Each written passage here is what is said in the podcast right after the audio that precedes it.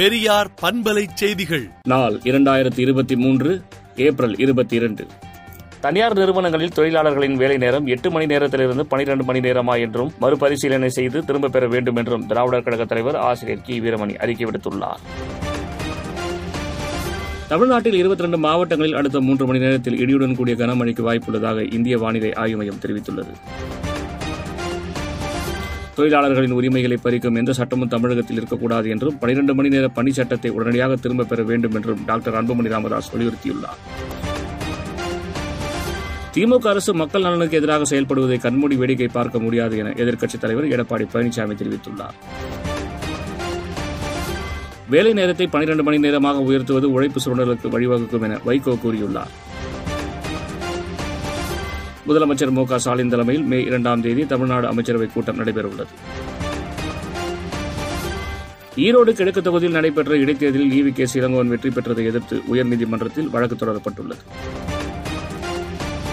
தமிழ்நாட்டில் அரசு பள்ளிகளில் பதினோராயிரத்து எழுநூற்று பதினோரு வகுப்பறைகள் பற்றாக்குறையாக இருப்பதாக இந்திய கணக்கு தணிக்கை துறை அறிக்கையில் தெரிவிக்கப்பட்டுள்ளது.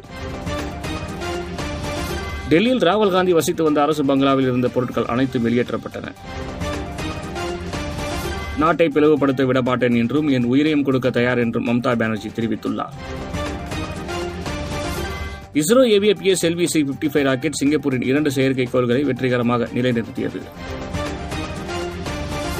பிரதமர் மோடியின் கேரள பயணத்தில் தற்கொலை தாக்குதல் நடத்த திட்டம் என பாஜக அலுவலகத்திற்கு மர்ம கடிதம் வந்து பரபரப்பை ஏற்படுத்தியுள்ளது. அதிமுக பொதுச் செயலாளராக எடப்பாடி பழனிசாமியை அங்கீகரித்ததை எதிர்த்து டெல்லி உயர்நீதிமன்றத்தில் மனு தாக்கல் செய்யப்பட்டுள்ளது. செப்டம்பர் மாதம் அமெரிக்க அதிபர் ஜோ பைடன் இந்தியாவிற்கு வருகை தர உள்ளதாக தெரிவிக்கப்பட்டுள்ளது. உக்ரைனை தாக்க முயன்றபோது தவறுதலாக சொந்த நகரத்தின் மீது ரஷ்ய விமானங்கள் குண்டு வீசியதால் பரபரப்பு ஏற்பட்டது.